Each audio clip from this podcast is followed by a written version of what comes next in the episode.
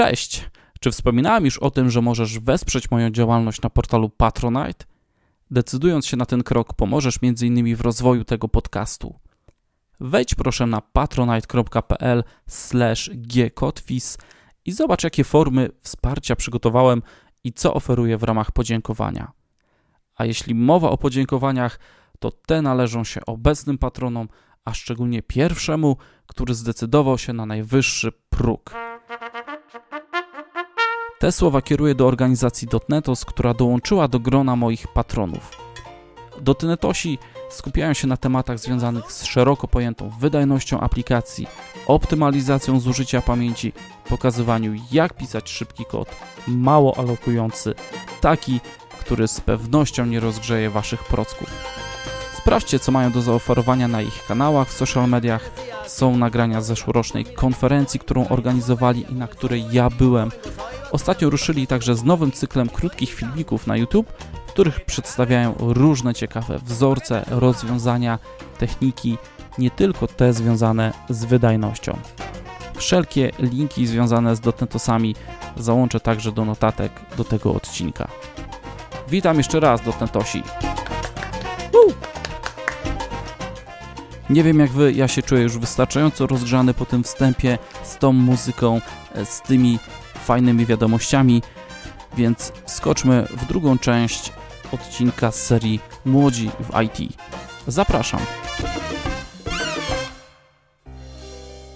Cześć, witam Was w drugim już spotkaniu z serii Młodzi w IT. E, dla przypomnienia, ja nazywam się Grzegorz Kotwis. Młodzi w IT to jest seria, która przedstawia osoby, które dopiero co weszły do branży IT, e, chcące się podzielić e, doświadczeniem i tym procesem, jak wyglądała u nich, czy wygląda jeszcze nauka, zdobycie pierwszej pracy, stażu, po to tylko, żebyście też widzieli, jak wy to możecie osiągnąć i też jak ci starsi programiści mogą trochę spojrzeć na tych młodszych, jakie oni mają problemy i z czym się czasem borykają. Więc taka jest idea tych naszych spotkań, a są ze mną dzisiaj Kamil. Cześć.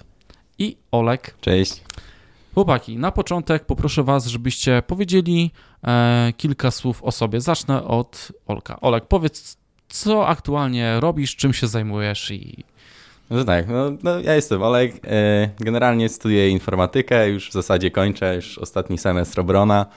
E, pracuję jako Cloud Software Engineer Intern w Intelu. No i generalnie zajmuję się tam chmurą i takimi rzeczami DevOpsowymi bardziej stricte, nie? Chociaż z kodzeniem też miałem małe przygody. Okej. Okay.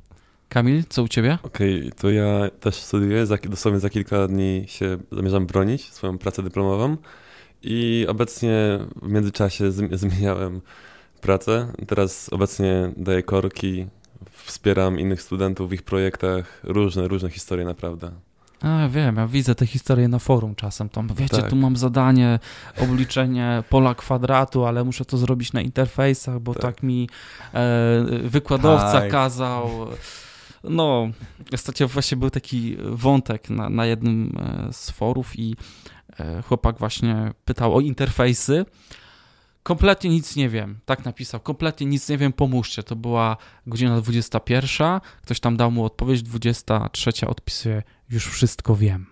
No tylko dodam taki komentarz, że szybko się uczysz. 21, nic nie wiem, 23, już wszystko wiem, nie? Tak, tak. No tak, tak to wygląda. Też prowadzę kursy, bo firma, to nie jest tak, że daję korki prywatnie, tylko pracuję dla pewnej firmy, która daje korki mhm. i też oferuję, oferuję drobne kursy dla osób, które są totalnie początkujące, totalnie mhm. wchodzą w programowanie. Najczęściej to, to są osoby 14, 16, różne, mhm. różne przypadki. Są też dorośli. Okej, okay, czyli u ciebie jest y, uczelnia plus, plus, taki powiedzmy to trochę freelancing, tak, tak, tego tak. typu rzeczy, a u Olka jeszcze, też jest jeszcze uczelnia? Tak, tak. Uczelnia i jeszcze mhm. A na jakim etapie uczelnia? Y, już kończę, już się bronię za parę dni trochę. No tydzień w sumie, bo czwartego. Dobra, to za tydzień się zapytam. Jak tam rezultat? I u ciebie też? Tak, w poniedziałek dosłownie. I podzieliłeś się przed chwilą taką informacją, że zaraz po obronie gdzieś wylatujesz. Tak, dokładnie. Stwierdziłem, że rzucam wszystko i lecę do Azji, do Tajlandii. Tam też będę właśnie chyba zdalnie daję korki i mhm. takim konsultantem bardziej jestem i właśnie będę stamtąd, jak ktoś będzie potrzebował pomocy, to prawdopodobnie mnie zastanie na wyspie jakiejś. Okej, okay. kurczę, młody i już rzuca wszystko i, i wyjeżdża. No tak to czasem e, bywa. Słuchajcie, mm, standardowe pytanie, jak to w młodzi w IT? Dlaczego programowanie? Ono jest takie powiedzmy trochę, można powiedzieć, i sztampowe. Dlaczego wybrałeś to, a dlaczego chciałeś zostać tym, a, a kimś innym, ale ono jest bardzo ważne, bo um, każdy e, kieruje się czymś innym w życiu, to są jakieś osobiste wywory, czasem jesteśmy zmuszani do podjęcia pewnych decyzji. E, jak to, Kamil, u ciebie wyglądało? Dobrze, może zacznę od tego, że jak byłem dzieckiem, zawsze, no każdy chyba chłopak grał w gry, prawda? W jakiejś League of Legends, Counter-Strike, cokolwiek. I zawsze zastanawiam jak to jest zrobione, i, ale a z drugiej strony moją pasją też jest zwiedzanie nowych miejsc i w internecie teraz bardzo moda na, na takie podróżowanie, taki freelancing i stwierdziłem sobie, kurczę, może też chciałem być taką osobą. Czemu ja, nie, czemu ja tak nie mogłem zarabiać i żeby ktoś za, za mnie płacił na moje podróże? Ale musiałem pracować zdalnie i musiałem mieć takie umiejętności, żeby móc pracować zdalnie. A co się z, tym, z tą pracą zdalną, to z tego co widzę, to potem będzie pytanie. To... No będzie, będziemy pytać o pracę zdalną, tak. ale okej, okay, czyli u ciebie taka chęć bycia trochę takim tak. cyfrowym tak. nomadem, jak to się określa, tak? Tak, czyli tak, tak. tu podróżuję, y, zarabiam, no teoretycznie, tak jak mówisz, można pracować zdalnie dla różnych projektów, będziesz siedział w Azji, to też można znaleźć firmę z Singapuru, być w tamtej strefie czasowej i tam wykonywać e, e, jakieś zadania. Pewnie się to będzie trochę wiązało z tym, że takim lekkim e, samotnikiem troszkę będziesz przez, e, przez chwilę, no bo jednak trzeba będzie się gdzieś tam pojechać, wdrożyć, zanim kogoś to tam prawda. poznasz. Ale... To prawda. E, znaczy mam też świadomość, że jako młoda osoba początkująca, to potrzebuję kogoś lepszego w biurze i taki też był zamysł. No, póki co na razie szukam czegoś w biurze. Jak, to, jak, jak coś mhm. się zaoferuje, to jak najbardziej jestem za. To nie jest tak, że chcę cały czas pracować zdalnie. Oczywiście najpierw muszę, zdaję z tego sobie sprawę, że muszę najpierw doświadczenie zdobyć, mhm. żeby móc pracować zdalnie. Bo no wiadomo, tutaj jest taki dylemat doświadczenia. Mhm. Tak, a w jakich e, aktualnie e, technologiach, e, czym się zajmujesz? W jakich technologiach Dobrze. jesteś osadzony? Generalnie JavaScript. No, staram się nauczyć ludzi JavaScriptu, aczkolwiek moje doświadczenie też jest oparte na JavaScriptie. Tam React, Node. Mhm. Czyli frontend, ogólnie tak, można powiedzieć tak. technologie frontendowe. Chciałbym być full stackiem w przyszłości, ale tak, mhm. na razie głównie frontend. Okej. Okay. Olek, e, ty wiemy, że jesteś e, Cloud Software Engineer, tak? W Intelu. Intern. Intern, no dobra. jeszcze stażysta. Jeszcze, jeszcze jesteś stażysta i, i trochę tam DevOpsujesz. Opowiedz, e, tak. jak u ciebie zaczęła się przygoda z programowaniem. Wow, to u mnie to w sumie wyglądało, no nie wiem czy trochę inaczej niż u innych, czy nie, ale u mnie to było tak totalnie randomowo, w sensie ja jakby jak byłem mały, no to zawsze gdzieś tam biologia, chemia, tam nawet jakieś konkursy wygrywałem, także jakoś to tam szło. Później w liceum wiadomo, no może lekarz, lekarzem zostaniesz w sumie i zostaniesz lekarzem. Ale tak się niefortunnie złożyło, że no, no miałem średnią nauczycielkę od chemii, która mi zabiła całą pasję. I tak na trzeciej, w trzeciej klasie stwierdziłem, że kurde, nie wiem, coś bym może innego porobił, coś tutaj, coś tam. No i tak sobie zahaczyłem się o, nie wiem, może zareklamuję, nie? Pasję informatyki, jest taki kanał na YouTubie właśnie i tam sobie zacząłem oglądać tutoriale, jak tam w C++ coś tam wykodzić. No i tak sobie robię, robię, myślę, kurde, fajne to. No i tak sobie w sumie w połowie roku stwierdziłem, że w sumie to, to, to chyba pójdę na informatykę. I tak się zaczęło w sumie później. Później mhm. już studia i, i Jesteś kolejną osobą, która e, wspomina pasję informatyki i, i rzeczywiście Mirosław Zelen widzę, że tak. bardzo dużo dobrej roboty zrobił chyba, żeby wciągnąć jakoś e, te, te osoby właśnie e, do mm, programowania. Jak już wróciliśmy właśnie do tych początków i, i, i pozyskiwania tej pierwszej wiedzy, kto jeszcze, jakie materiały w ogóle, z czego właśnie w tych pierwszych etapach, w tych pierwszych dniach, kiedy ta myśl przychodzi, ok, może spróbuję z IT, a gdzie jakby w pierwszych, e, wiecie, momentach skierowaliście się? Wujek e, Google, YouTube, gdzie szukaliście tych pierwszych informacji na temat IT? Dobrze, tym może zacznę, bo moja przygoda z programowaniem zaczyna się właściwie od początku liceum. Bardzo chciałem się nauczyć programować i no, wiele osób mówiło mi, że to jakaś czarna magia, bo w takim środowisku przebywałem, bo byłem w szkole sportowej. No i yy, naprzeciw właściwie mi wyszedł taki plakat grupy .NET na Politechnice Gdańskiej.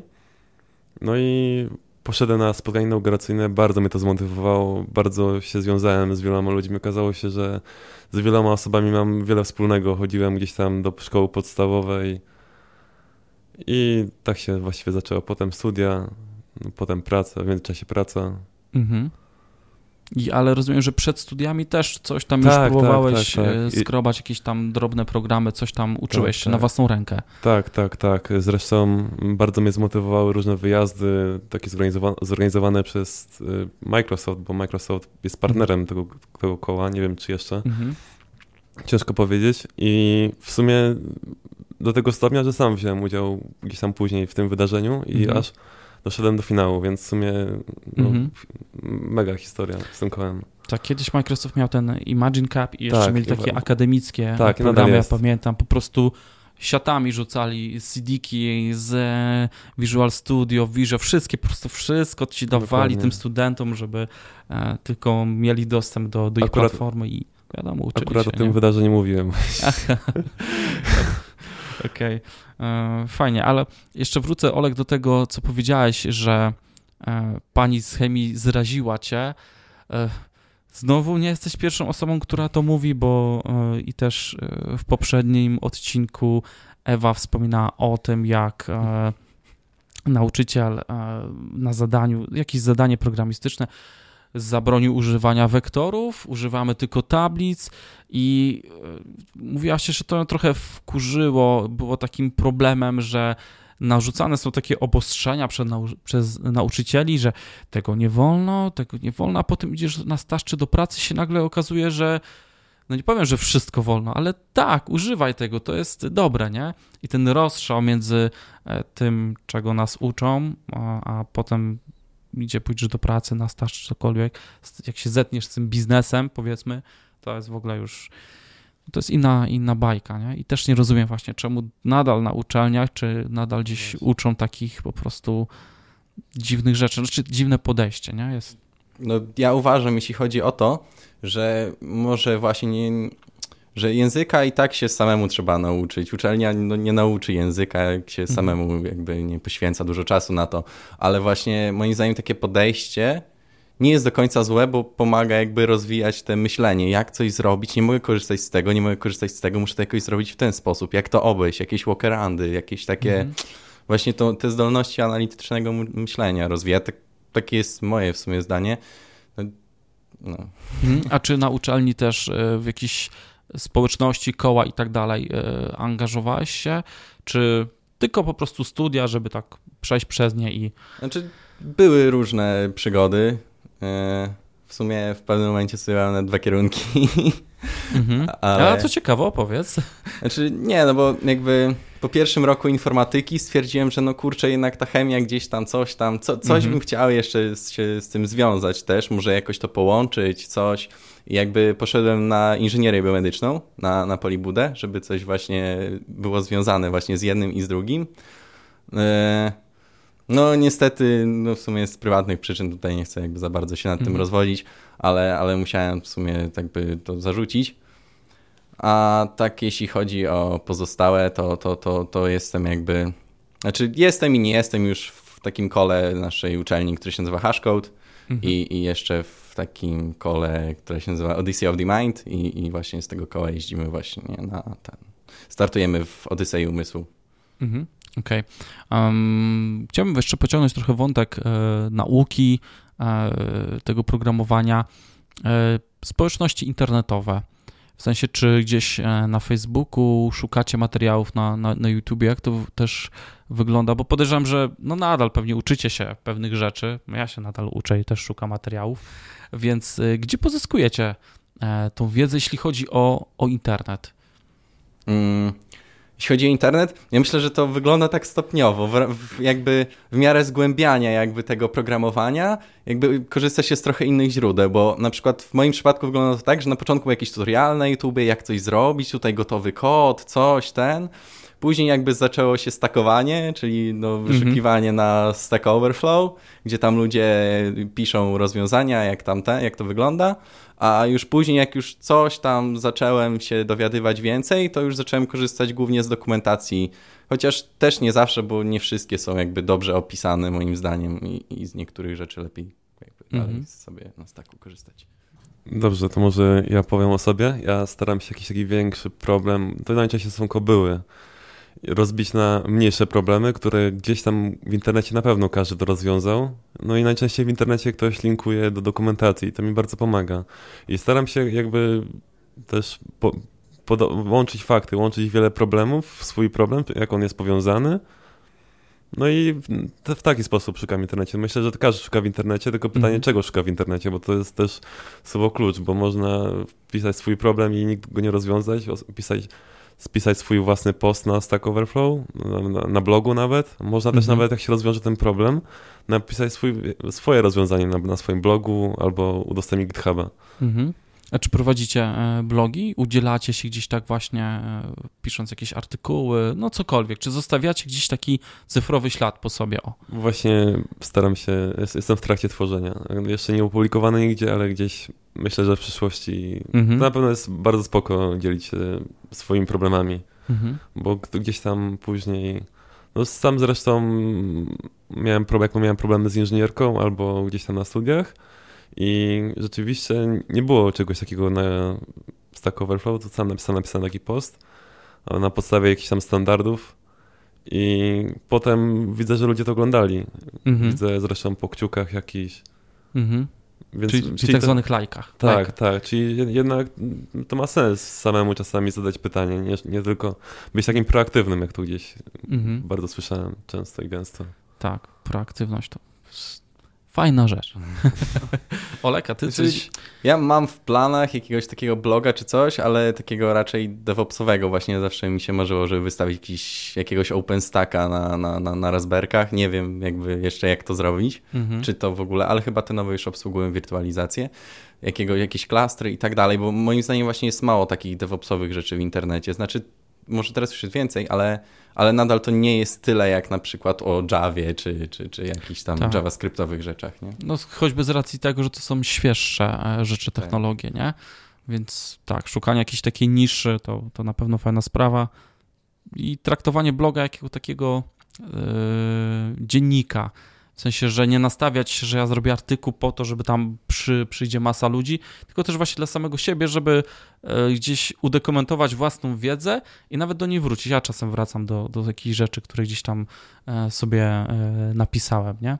Albo żeby ktoś się zapyta, a słuchaj, ja tam kiedyś coś takiego skrobnąłem, odeślę cię do siebie gdzieś tam na bloga. Ostatnio Scotta Hanselmana słuchałem, nie wiem czy kojarzycie, to jest taki gość z Microsoftu, Scott Hanselman, taki dev advocate, który jest pomiędzy Microsoftem a deweloperami i spina powiedzmy e, tą, tą, tą całą e, społeczność. I fajnie właśnie powiedział, że żeby szanować, to się nazywa keystrokes, nie wiem jak to na polski przetłumaczyć, ale jeśli ktoś ciebie o coś pyta w sieci, to ok, możesz mu na Twitterze odpisać, ale od razu sobie pomyśl, że w sumie możesz to też napisać tą odpowiedź mu na blogu i automatycznie ty dokumentujesz, jemu dajesz odpowiedź, a jeszcze dzielisz się tym z innymi, nie?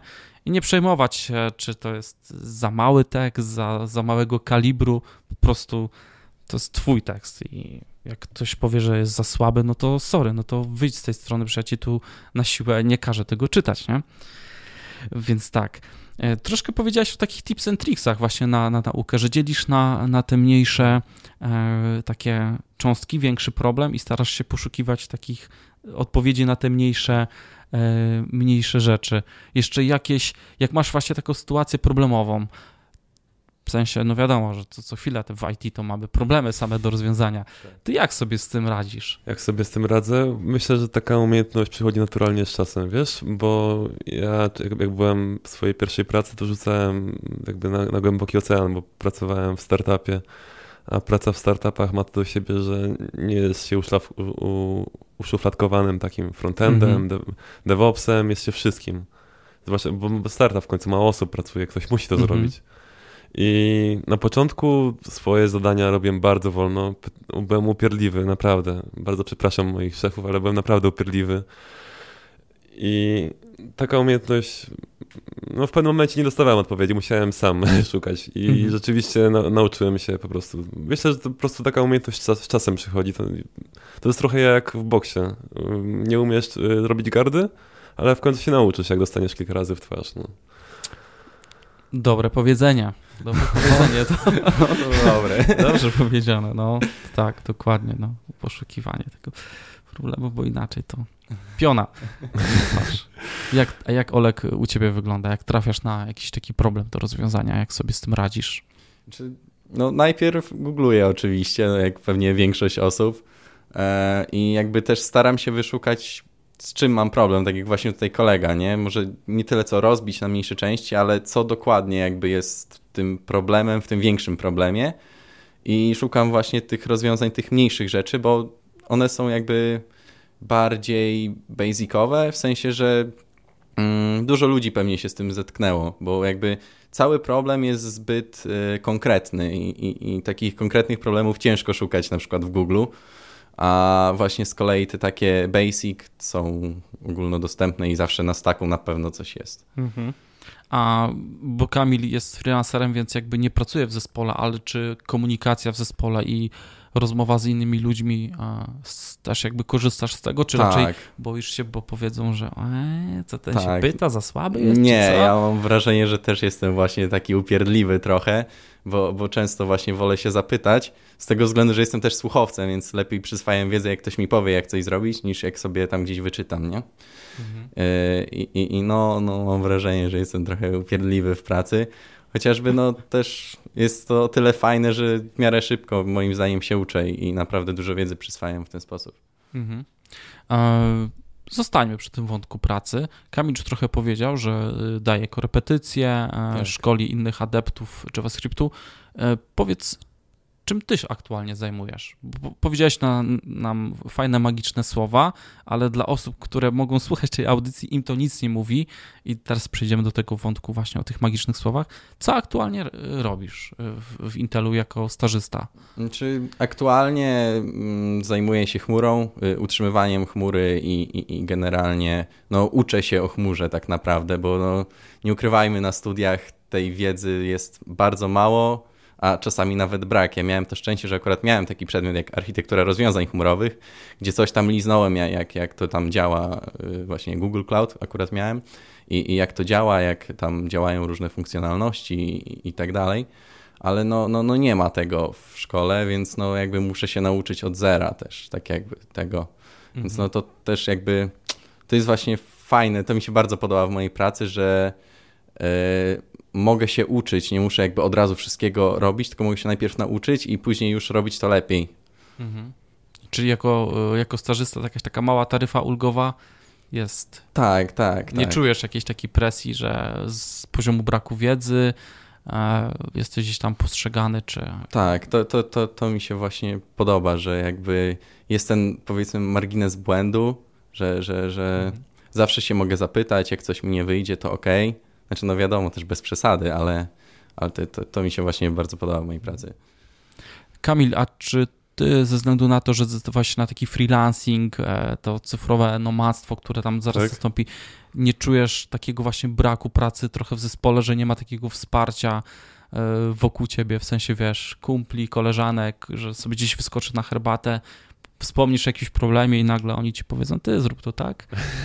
Powiem ci, że swoim czasem pracowałem w zespole, to nie jest tak, że cały czas jestem skazany na, sam na siebie, tylko że to było zdalnie. Na początku było w biurze, potem przeszedłem na zdalny tryb. I tak, ma, mam ten problem rzeczywiście, że mój dom nie jest ani biurem, ani, ani, ani, ani domem, jakim powinien -hmm. być. I dlatego w sumie też otwarte jest to na biuro. To nie jest tak, że zamykam się na freelancing Myślę, że praca w biurze też by mi dała więcej niż ten freelancing, szczerze mm -hmm. powiedziawszy. Dla młodej osoby, która dopiero zaczyna, to jest naprawdę dość duże wyzwanie. to brzmi pięknie podróżowanie, ale, ale po sobie wiem, że to jest naprawdę ciężki e, kawał do, zgry, do zgryzienia. Tak, a no, sam widzę, jest dużo vlogów, sam czasem oglądam, e, gdzie młode osoby no, pokazują ten, te taki życie w różnych e, fajnych firmach, czy na różnych fajnych częściach świata i tak, ale to są pojedyncze przypadki, nie? To są pojedyncze, to myślę, że nie można tak generalizować. Oczywiście, jeśli ktoś, to jest jego cel, chce takie coś przeżyć w życiu, jak najbardziej, ja też polecam. Jakbym mógł się cofnąć w czasie, to naprawdę bym też chciał e, spróbować, nie? Tylko to były inne realia, kiedy ja wchodziłem, w ogóle nie było Instagrama, nikt w ogóle nie myślał o czymś takim, że można, wiecie, gdzieś pojechać i stamtąd pracować zdalnie, bo, e, bo jakimś e, w ogóle maksem, które miałeś, to było 256 kilobitowy internet w domu, nie? Teraz... Więc no to co, co ty mogłeś tam zdalnie popracować, nie? Tak. Teraz trochę świat się skurczył, to prawda. Tak, tak, dokładnie. E, słuchajcie, mam e, do was pytanie a propos poszukiwania pracy. Jak, jak to u was e, wyglądało? Może wygląda? Od czego zaczęliście? Co byście polecili osobom, które kończą naukę, czy to na studiach, czy po jakichś kursach, i przychodzi ten moment, no dobra, teraz trzeba gdzieś zakotwiczyć, tak, w jakiejś firmie. Jakieś takie wskazówki, jak to u was wyglądało, ciężkie chwile, wiecie, nie, nie odpisywanie na CV, te sprawy. Robić wszystko w kierunku IT, chociażby samo wydarzenie Imagine Cup, gdzie wtedy nie pracowałem, już, mnie, już można powiedzieć, że byłem częścią tego IT, bo no, brałem udział w wydarzeniu ogólnoświatowym praktycznie, no może w finałach krajowych, może nie, bardziej. Mhm lokalnej, ale szukać, e, szukać znajomości jak najwięcej. Myślę, że szukanie jakichś więzi z IT, osoby, sam, sama rozmowa z osobami, które pracują w IT, też dużo daje, bo może tak być, że na przykład firma woli nie płacić jakiejś tam firmie zewnętrznej, która daje ogłoszenia, tylko po prostu taką pocztą mhm. pantoflową znaleźć kogoś. Oczywiście normalny jest proces rekrutacji, ale tak, ale to jest coś, co jest takim, taką trampoliną może być, nie? Tak, że, tak. A znasz tam już samo to, że na przykład podoba mi się jakaś firma, znam tam trzy osoby, tak. one coś szepną o tobie, a ty od tych firm, od tych osób możesz też wyciągnąć, a, co tak naprawdę się w tej firmie w środku e, dzieje, nie? Tak. I skoro one tam są, ty je znasz, no to chyba jest dobrze, no to e, samo to. Olek, jak, w jaki sposób ty dostałeś się do Intela? Jak to wyglądało?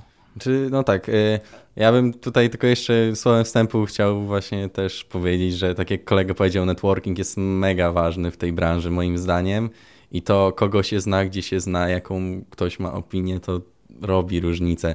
To z jednej strony nie jest fajne, ale no, no tak jest I, i, i to trzeba powiedzieć głośno, bo zresztą w każdej branży mi się wydaje, że tak jest. A, a co do mojej jakby mojego dołączenia do Intela, no to na trzecim roku już tak stwierdziłem, że no warto by gdzieś tam się już zahaczyć i zacząłem tam sobie rozsyłać CV i w zasadzie wysłałem je wszędzie, gdzie się dało. No i tam po jakimś czasie właśnie, y, między innymi właśnie z Intela zadzwonił y, mój przyszły menedżer wtedy y, i, i, i właśnie stwierdził, że że okej, okay, że, bo wcześniej musiałem rozwiązać testy jeszcze takie tam internetowe, nie, na takiej mhm. platformie. No i właśnie zadzwonił, że testy poszły spoko i że chciałby mnie zaprosić na rozmowę.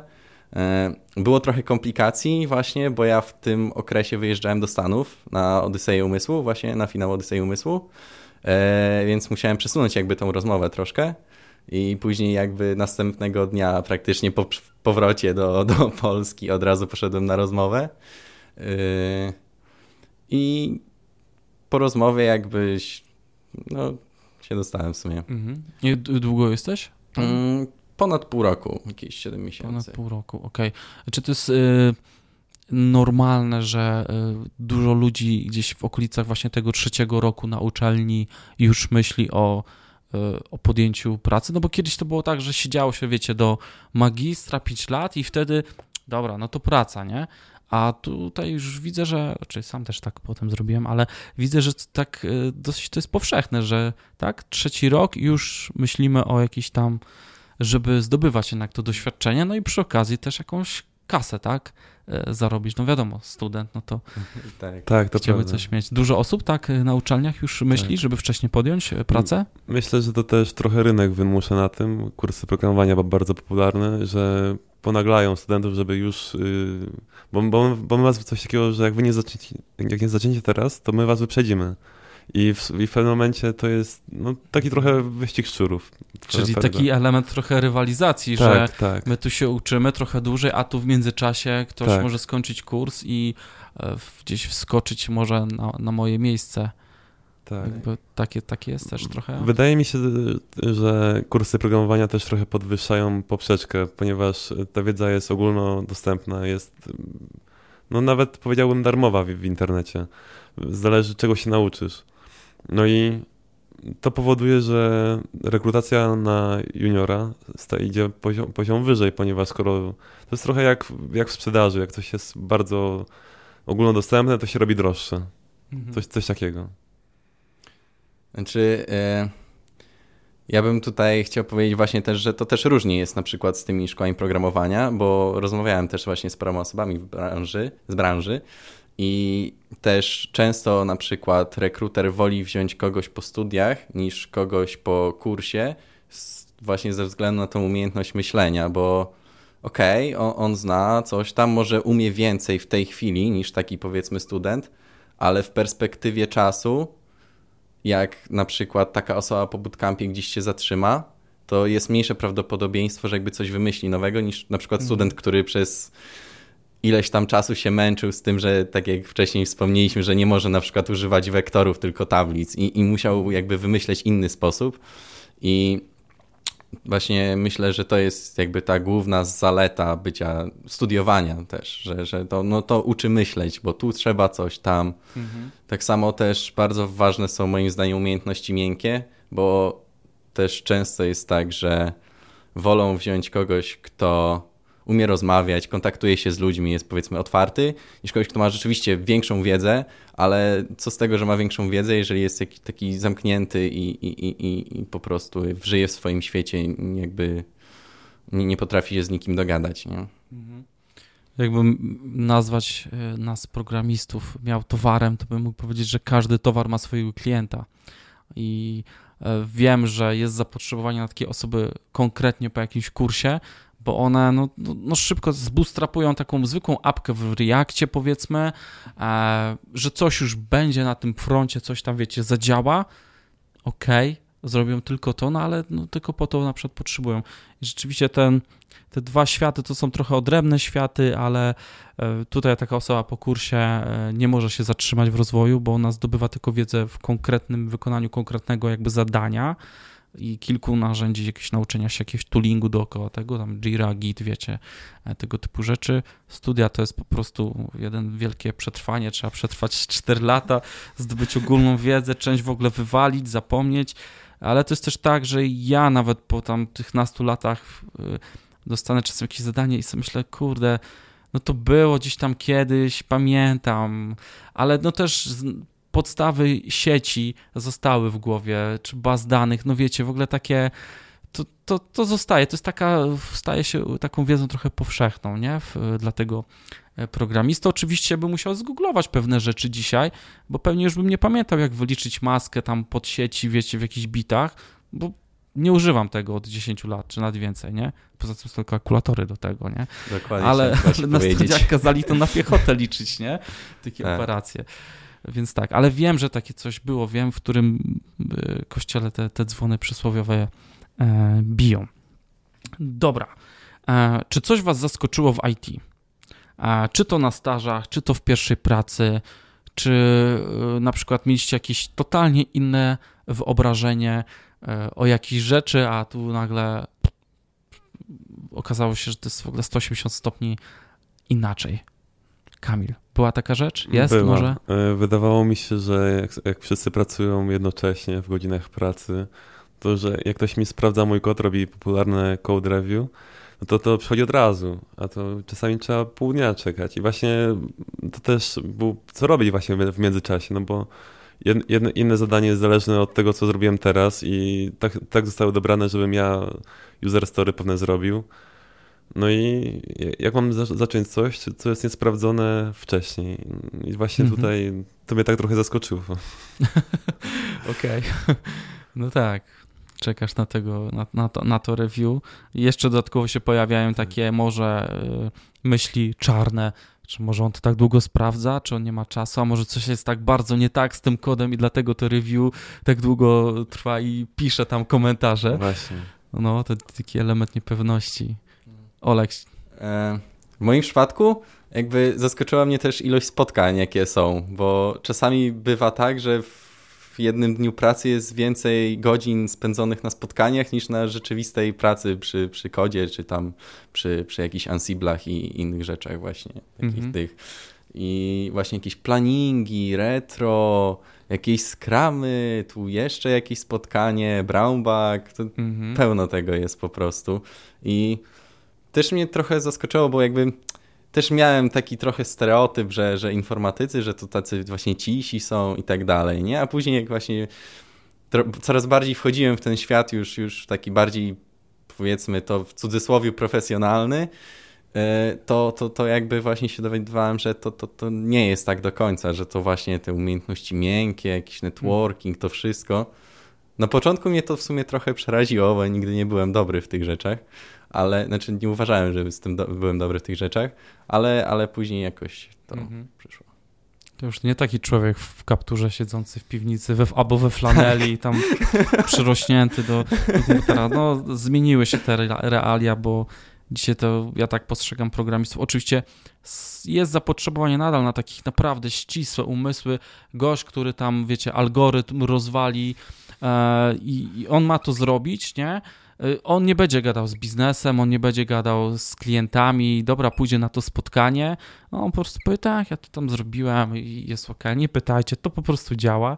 Pewnie w jakichś kręgach są potrzebne takie osoby, ale ogólnie praca z zespole, y, tak, te umiejętności miękkie y, są przydatne. Czy jakoś właśnie te umiejętności miękkie rozwijaliście poprzez jakieś książki, w jakiś sposób konkretny, Kamil? Ja swoje umiejętności miękkie rozwinąłem w ten sposób, że swój pomysł zgłosiłem na Imagine Cup, no i tak, do, tak się zdarzyło, że doszedłem do finału, więc miałem przyjemność wystąpienia na gali finałowej. No tylko w kraju, niestety na światowe nie, po, nie, nie pojechałem, ale to, był, to było duże wyzwanie, ogromne. Można powiedzieć, że prawie mnie przerosło, bo już miałem moment, żeby się komuś tą prezentację oddać zespołu. Mhm. I, no i nie dość, że tak, takie poważne wystąpienie, to, to jeszcze po angielsku i to jeszcze w 5 minut. Aha, okej. Okay. Ale jesteś tutaj, więc przeżyłeś to. Tak, tak, mam dwie ręce, dwie nogi, spokojnie. Bogatszy o, o tak, tak. kolejne tak. doświadczenie i już wiesz, czym to się je następnym Każda razem. kolejna prezentacja jest no. znacznie prostsza. Nie, nie, powiem, że następnym razem będzie mniej tremy, ale na pewno już wiesz, jaka ona będzie i, i z czym to się je, że nikt tam cię z tej sceny nie, nie, nie wyniesie, nie będzie buczał, nie? Mhm. A Olek, jakiś tak... Może ja jakby umiejętności miękkie, jeśli chodzi o rozmawianie z ludźmi i tak dalej, to moim zdaniem rozwinąłem mocno w harcerstwie, gdzie tam jakby były te grupy i tak dalej, te całe... I właśnie praca w firmie bardzo mi przypomina jakby to harcerstwo, że jest jakiś drużynowy, jakiś menedżer w tym przypadku, mhm. tam są jakieś teamy i tak dalej, to tak trochę jak, jak właśnie drużyny w harcerstwie i to jest jest bardzo podobne wbrew pozorom. E, ale ja miałem właśnie zawsze ten problem, że byłem taki strasznie nieśmiały i zawsze tak byłem taki wycofany w stosunku do ludzi, w sensie, że jak ktoś do mnie zagadał, to, to, to, to, to, to okej okay. I, I, sobie gadaliśmy, ale ja miałem zawsze ten problem, żeby wykonać ten pierwszy krok i jakby dalej go mam, ale jest już on mniejszy i to jest właśnie, to menedżer mi też trochę pomógł mój, właśnie powiedział, żebym każdego dnia robił coś, czego nie chciałbym zrobić, co, co, co mnie jakby przerasta i jakby w ten sposób codziennie przesuwasz tą swoją granicę tej, tego takiego komfortu o, o, o pewien mały zakresik mhm. I, i w przeciągu tam pół roku, roku, czy tam dłuższej ilości czasu to, ten, ten zakres tego komfortu się powiększa i to jest fajne. Dobrze. Eee, przychodzą pewnie takie momenty, w waszym życiu zawodowym, czy jeszcze e, tutaj będziecie się bronić, e, kiedy są cięższe chwile. I pewnie mówicie, kurna, po co ja może wybrałem to IT, trzeba było, nie wiem, pójść na jakiegoś może biznesmena, może otworzyć działalność, może cokolwiek, nie wiem. I jak radzicie sobie w takich e, cięższych chwilach? Tak, było takich kilka chwil. Nie da się ukryć, e, nawet w czasie studiów. No i myślę, że siłownia. Znaczy, mi bardzo pomaga siłownia.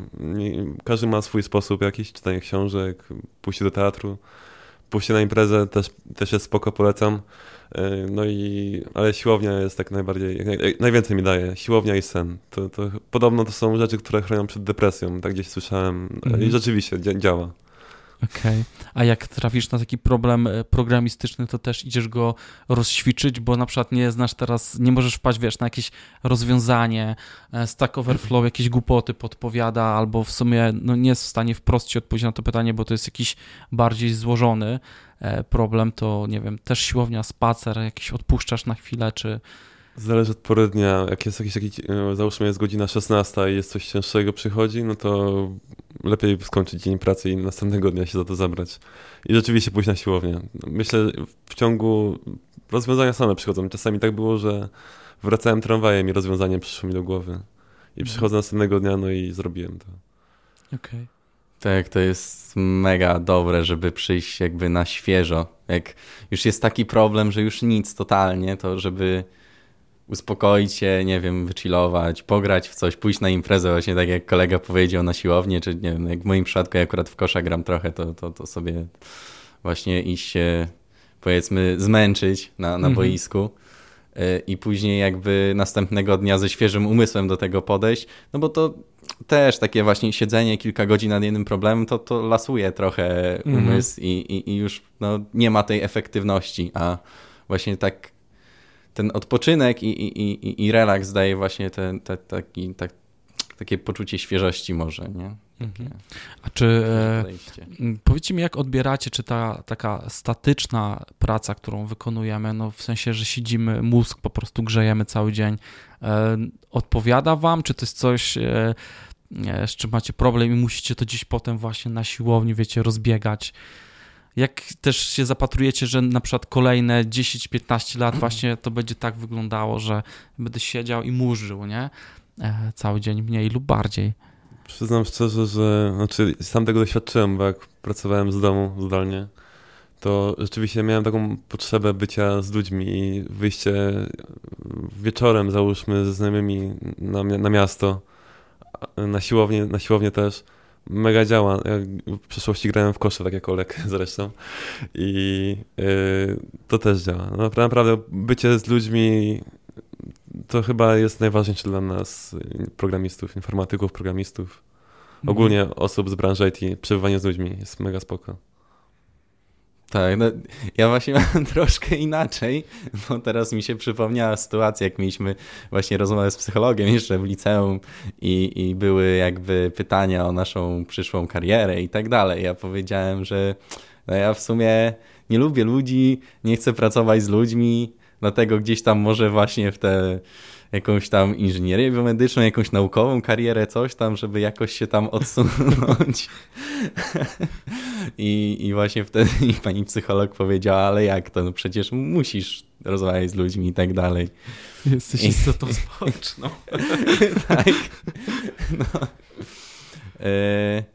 A wracając jakby do, do tych y, problemów i jakby siedzenia tego długiego, to ja jakby od zawsze lubiłem myśleć, jakby zastanawiać się nad problemem, jakieś łamigłówki rozwiązywać i, i dla mnie to, to jest w sumie frajda często, że okej, okay, jak to działa?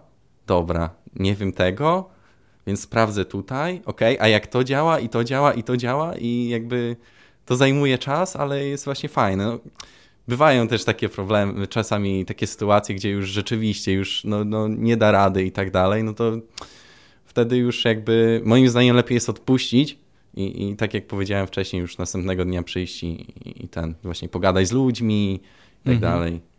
Okej. Okay. A y, do tej pory mm, w tym waszym y, byciu w IT, y, co sprawia wam największe problemy? Czy to jest nadmiar informacji, E, przesyt, jeśli chodzi o, wiecie, rozpiętość technologii, możliwości rozwiązań, że na froncie to mogę wybrać z 50 frameworków coś. Są takie rzeczy, które wam sprawiają problemy, albo nawet można powiedzieć wkurzają was. O. Jest coś takiego? Znaczy, czy wkurza, to może nie, ale bardziej przeraża, chociaż teraz już też mniej, bo jakby zauważyłem właśnie też to, że jak już się nauczy jednego języka, to później jest bardzo łatwo operować mhm. we wszystkich innych, bo to wszystko jest podobne i nauka nowego języka po prostu opiera się o nau nauczenie bibliotek, frameworków i tak dalej, a, a już nie na stricte, no jak działają pętle w takim języku, mhm. albo jak działa coś tam, nie?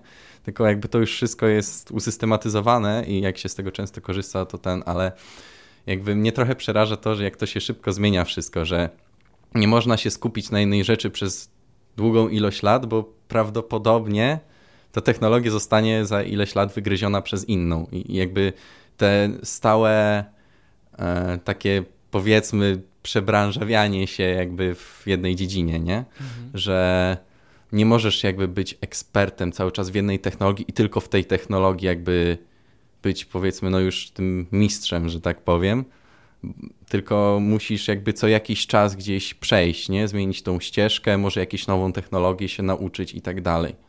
To, to, to jakby...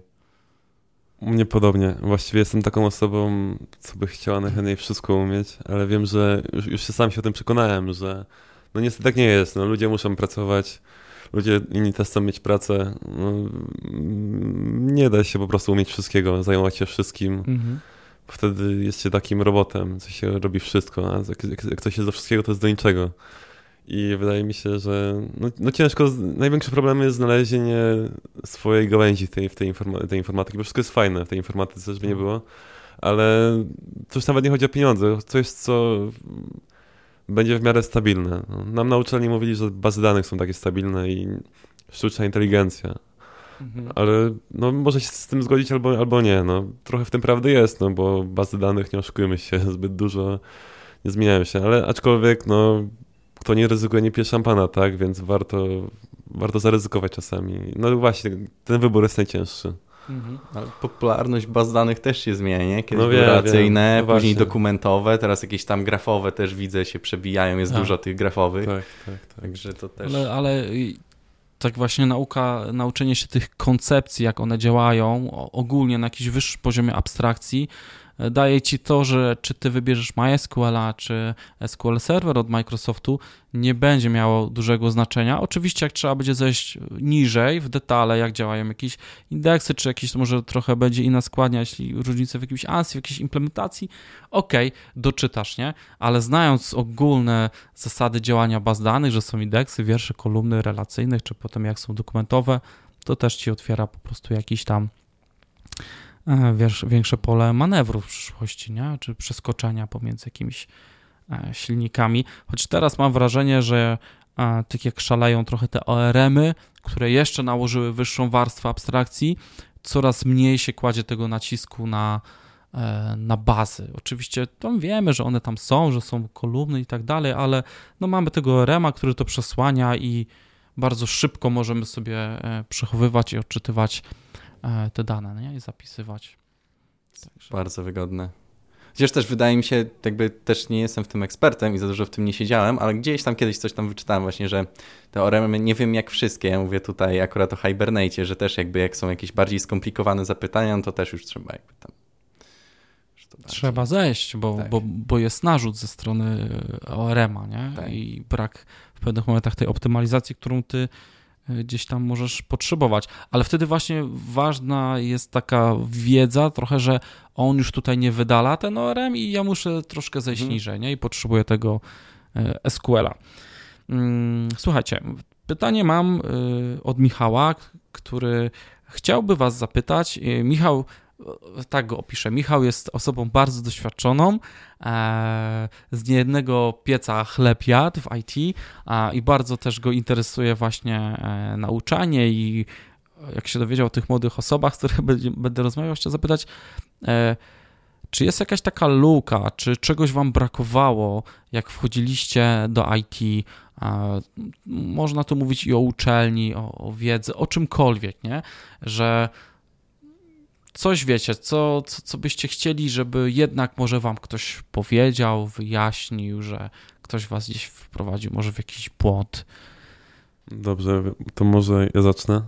Mi brakowało tego, że uczelnia się bardzo skupiała na niskim poziomie, bardzo niskim assemblerze, C. I wszyscy wiedzą o, o czym mowa. No i swoją pierwszą pracę zacząłem w, no, docelowo w Reakcie, ale musiałem najpierw, no, no właśnie, nikt mnie nie nauczył Reacta, żadnego frameworka. Uczelnia stawiała nacisk na czysty JavaScript, ale później nikt nie powiedział, że o, jest jakiś framework, możesz w sumie użyć tego i no, brakowało takiego uproszczenia sobie życia. Nie odkrywania koła od nowa, tak jak wcześniej słyszałem, że koleżanka powiedziała, że wektora nie można było używać. Tak. No właśnie na uczelni też był, pamiętam, że były takie projekty, że nie, nie, nie mogliśmy używać wektora. Musi, jak, jak, chcieliśmy, to musieliśmy swojego wektora napisać. Tak, ja tak zrobiłem. Skopiowałem bibliotekę po prostu z ten, mhm. wrzuciłem ją do swojego kodu i nikt się no, nie przyczepił. No, no, czyli, czyli jakby uczą, żeby też e, implementować własne struktury, tak? Czy, czy stos tak. właśnie, czy kolejkę, że e, wy macie je implementować e, od zera, żeby nauczyć się, jak ona działa jakby tak. w ten sposób. A potem pójdziecie do pracy i wykorzystacie tą kolejkę i stos. Tu, jest, tu jeszcze warto dodać, że uczelnia, jak, jak się weźmie tak z biblioteki, to pewnie kilka osób tak zrobi, no i dla uczelni to już jest plagiat. I na przykład mi to bardzo nie podobało się w, w czasie moich studiów, że coś co ktoś mądrzejszy zrobił, ja po prostu pomyślałem i wziąłem kod otwarty, to jest, on jest ogólnodostępny. No i to było już jako, jako plagiat. A, rozumiem. Tutaj jeszcze to, to, taki, taki Właśnie, jeszcze, jeszcze mhm. takie narzucenie było i to no dość przykry akurat incydent ze strony uczelni. A, mhm. No niestety tak było, pamiętam. Tylko na pierwszym roku. no, to jest też problem w sumie, nie? Że jakby branie na przykład ze Stacka czy z GitHuba jakichś właśnie otwartych y, części kodu, które są jakby no rozwiązaniami powiedzmy jakimiś tam z wzorcami czy coś, jak to się powinno robić i wykorzystanie tego u siebie, no to już na uczelni jest traktowane jako plagiat, plagiat a nie wykorzystanie źródła, jak na przykład bym, nie wiem, przepisał kod z książki, nie? Mhm. W takim tym. To, to wtedy mógłbym powiedzieć, że wzorowałem się na tej książce i tak dalej, nie? A jak skorzystałem z internetu czy coś, to już jest większy problem. A jeszcze wracając do, do tego, co mi brakowało, no to właśnie też tak jak kolega powiedział, jakieś przestarzałe trochę już technologie, nie? Nie, może nie. Ten, Java, Java, znaczy chodzi o to, że no, tych frameworków, nie? Że tego się już tak nie robi, jak wtedy, nie? Tak. Że... Znaczy, wiesz, no, wydaje mi się, że ta wiedza jest potrzebna, ale też mogłoby być tak, ale w sumie jest taki React albo tak, Angular, nie?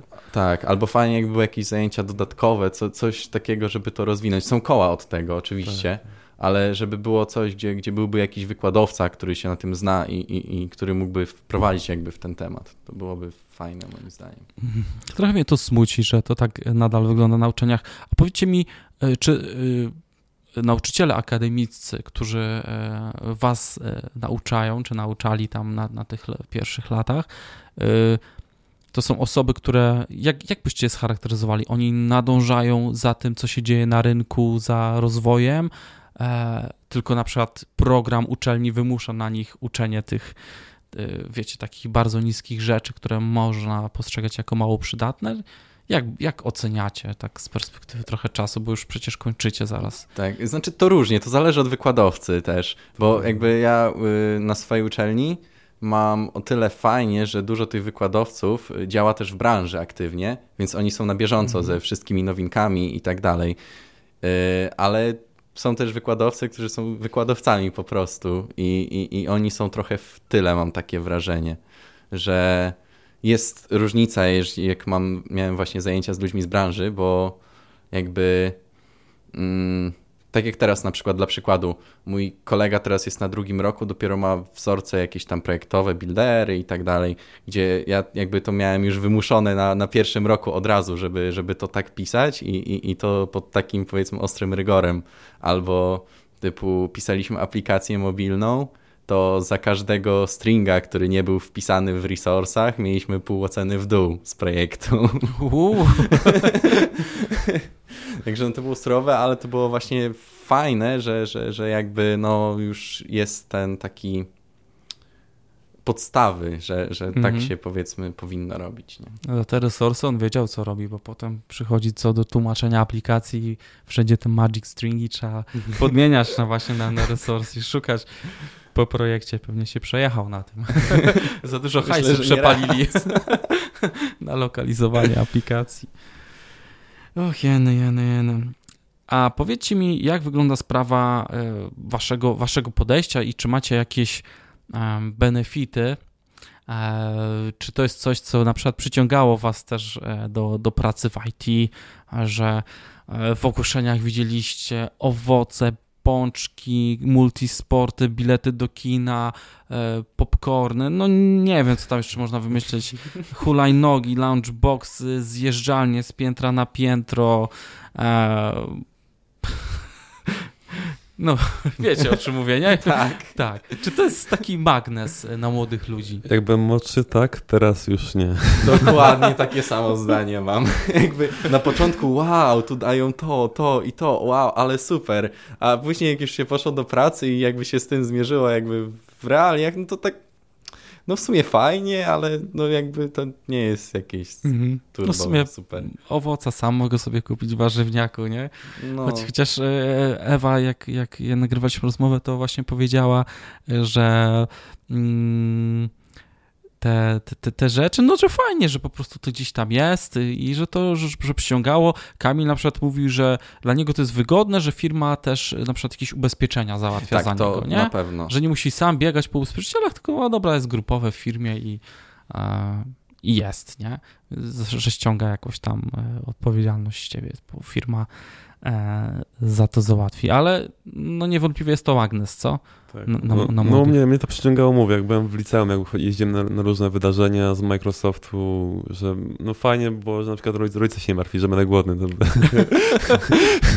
Więc, więc, więc rzeczywiście, rzeczywiście to było dobre, mm -hmm. bo czuję taki komfort, że nie jadę gdzieś, nie wiadomo mm -hmm. gdzie, tylko ktoś mi daje jedzenie, się martwi o mnie. Mm -hmm.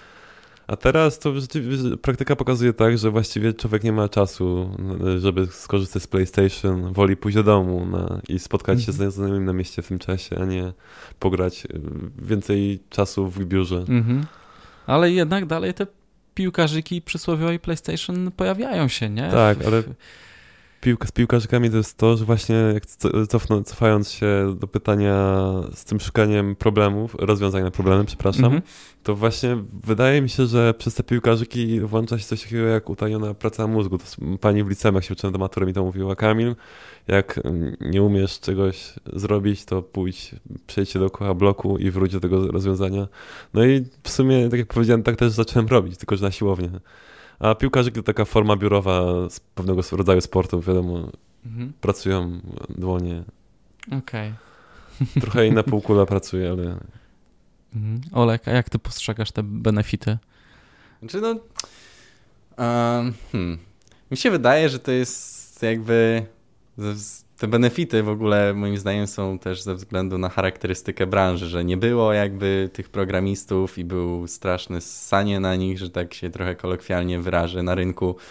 I, I po prostu, jako że informatycy są dosyć inteligentni, moim zdaniem, dosyć inteligentną grupą, więc się no, wycwanili i tak samo widełki, wszystko, bo inaczej jakby nie chcą brać ofert, nie? I, i moim zdaniem to, to, to jakby z tego to wszystko wyszło. A jakie ja mam do tego podejście? No, osobiście wolałbym dostać trochę więcej na rękę niż połowę z tych benefitów, ale niektóre są całkiem spoko. Na przykład te lunch karty, że mogę sobie jeść za darmo tak naprawdę i jakby firma mm. to, to, to zapewnia.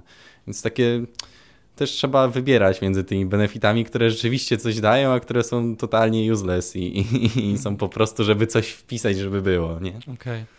A, y, elastyczny czas pracy, praca zdalna to jest coś, co e, przydaje się studentom, młodym osobom? Czy? Studentom zdecydowanie, bo jakby te flexibility, jakie to daje, w sensie, że no ok, mam uczelnię teraz i, i na przykład albo muszę w tym tygodniu przycisnąć, bo mam sesję na, na uczelni, więc trochę mogę sobie zmniejszyć etat w pracy, czy tam na przykład w tym tygodniu przychodzić trochę krócej, ale no, zrobić go na przykład po sesji. I, i, I to moim zdaniem, jeśli chodzi o studentów, to to jest naprawdę no, core, bo bez tego może być ciężko utrzymać. Chociaż nie wiem, bo ja tak naprawdę też nie pracowałem na, na, na, na pełny etat, czy tam jakby z mhm. nieflexible godzinami. Także no, no, takie, takie jest moje zdanie na ten mhm. temat. Kamil, u Ciebie praca zdalna to aktualnie takie coś, co musi znaczy, być. Pracowałem w biurze przez jakiś czas, więc to nie jest tak, że w 100% mhm. zdalnie. Mhm. I dla studentów to jest o tyle, to jest o tyle dobre, że no wiadomo, środek sem początek semestru nie jest zbyt wymagający dla każdego ze studenta, ale już są takie momenty, gdzie zbliżają się kolokwia i gdzie trzeba rzeczywiście no, przyłożyć się, więc czas, ta godzina dojazdu do, do biura i powrót, naprawdę to jest sporo czasu i praca zdalna jest bawienna w, te, w tym okresie. Mhm. Więc nie mówię, że, nie mówię, że praca zdalna jest super, ale w tym momencie jest naprawdę wygodna w okresie kolokwiów. Po, po prostu tą dodatkową godzinę można spędzić na naukę. Mhm. Um, wiecie co, będziemy się powoli zbliżać do końca, ale przypomniało mi się jedno pytanie, którego, o którym nie wiecie, ale ja wiem. Powiedzcie mi, e, czy mieliście już jakieś sytuacje konfliktowe e, w pracy, powiedzmy, no już w tej takiej zawodowej, e, może jakieś takie, wiecie, różnice pokoleniowe, e, że tutaj przyszła młoda fala IT, a tam są starzy wyżeracze i i jakieś takie, wiecie, były nieprzyjemne sytuacje? Czy takie rzeczy wystąpiły u was? Jeszcze, aż tak pokoleniowo chyba jeszcze nie, bo raczej z młodymi osobami współpracowałem tylko. Okay. Więc to raczej nie, mhm. to, co, to o czym mówisz. A czy, czy w ogóle y, mieliście, znaczy mieliście okazję pracować właśnie z osobami o takim szerokim, e, wiecie, rozrzucie, jeśli chodzi o wiek, że i 40 lat, i może ktoś w wieku 40 plus, czy 50 plus. Miałeś okazję? Nie, nie, jeszcze nie. Jeszcze nie. Może niedługo. Młody, dynamiczny zespół. Tak, okay. dokładnie tak. A Olek? Tak, tak samo. Jakby u mnie wszyscy, chyba tylko główny menedżer jest po 40 czy tam dalej, a tak jakby większość osób, które, z którymi pracuję jest w granicach 25-35. Mhm. To jest jakby taki główny zakres. I moim zdaniem to jest fajne, bo to, tak jak powiedziałeś, nie ma tej różnicy, właśnie tej bariery pokoleniowej, mhm. przez co jakby można się, się fajnie dogadać i, i fajnie Konflikty? to działa. Czy konflikty? Zdarzyły się, jakby nie ze mną w roli głównej, byłem mhm. uczestnikiem powiedzmy, ale, ale nie mm, inicjatorem ani, ani jakimś powodem. Na koniec chciałbym Was zapytać o Waszą e, przyszłość. Czy macie jakieś takie plany na najbliższe lata, z czym chcielibyście się związać, czy z jakąś konkretną działką, czy po prostu zobaczycie, co przyniesie e, czas i będziecie reagować na, na zmiany na rynku? Kamil. Dobrze, to ja generalnie, znaczy te, te, to, to, ten mój wyjazd tak trochę moje zawsze marzenie było, ale generalnie myślę, że chciałbym pracować w biurze, bo już napracowałem się zdalnie. Teraz taki okres mam trochę młodzieńczej, yy, młodzieńczego szaleństwa, ale chciałbym w JavaScriptie. Bardzo mi się podoba ta technologia, bardzo się rozwija i jakie możliwości daje, to też naprawdę no, po prostu mi się to podoba. Yy, myślę głównie React, Node, TypeScript. Bardzo jestem za Dockerem, więc sam gdzieś tam liznam Dockera. Bardzo fajna technologia, bardzo dużo umożliwia. Nawet na swoje własne tam projekty. I chciałbym być fullstackiem kiedyś. Takie jest moje mhm. ukryte marzenie. Takim w pełni fullstackiem, że zarówno frontend, jak i, jak i backend jestem świetny w tym po prostu. Tak, tak, tak, tak się widzę po prostu. Okej. Okay. Olek? Mnie jakby bardzo interesują technologie chmurowe generalnie, więc chciałbym pójść w Kubernetesy, jakieś y, obsługę chmur, wiadomo, jakiś AWS, e, Google Cloud, Azure. E, jest jeszcze OpenStack, czyli rozwiązania prywatne, ale tutaj to, to już zobaczymy, jak to wyjdzie. E, tworzenie CI też jest całkiem fajne, ale to nie do końca myślę moja działka, ale właśnie ten Kubernetes mnie tak kurczę korci, właśnie ten dokeryzacja, konteneryzacja wszystkiego i, i, i jakby utrzymywanie tych wszystkich komponentów, jak mhm. jakby jak masz, nie wiem, 30 mikroserwisów i to wszystko jest spięte w jednym Kubernetesie, to wszystko ze sobą gada, rozmawia, to jest moim zdaniem mega fajne. Okay. No i ja nie wiem, no ja się widzę jako właśnie takiego no, fajne, fajne, fajne rzeczy. Fajnie, że tak y, zajawionego. Y, każdy z was ma takie inne na to spojrzenie, bo no, ja pamiętam jak, e, jak dzisiaj zaczynałem, no to było po prostu no będę programistą, no, no, no co, no, to, no nie wiem, no będę programował, co, co, co trzeba będzie, nie? Ale to też było mocno, mocno zawężone po prostu były te obszary, nie? No bo web dopiero się gdzieś tam e, rodził, kulał, nie? Powstawały tam PHP by Przemo, jakieś takie fora, coś tam się e, tworzyła ta, ta, ta, ta, ta, ten internet, a teraz to powiem wam, że z mojej perspektywy jakbym był takim totalną zielonką i miałbym wchodzić do IT, i bym właśnie e, wszedł gdzieś na fora, e, czy popatrzał, jaki jest ogrom rozwiązań, ogrom, to bym po prostu podejrzewam, że pierwsze pół roku spędził w ogóle na zastanawianiu się i na takim podważaniu decyzji, czy, ja, czy może dobrze, że to, bo nagle przeczytałem, że tu w jakiejś ankiecie mówią, że e, ten język już traci, albo ten framework, nie? I trochę współczuję tym młodym osobom, które tak chciałyby, i zderzają się na początek, wiecie, z takim zalewem po prostu, nie? Patrzą na statystyki 20 frameworków do frontu, na backendzie 20 języków, nie?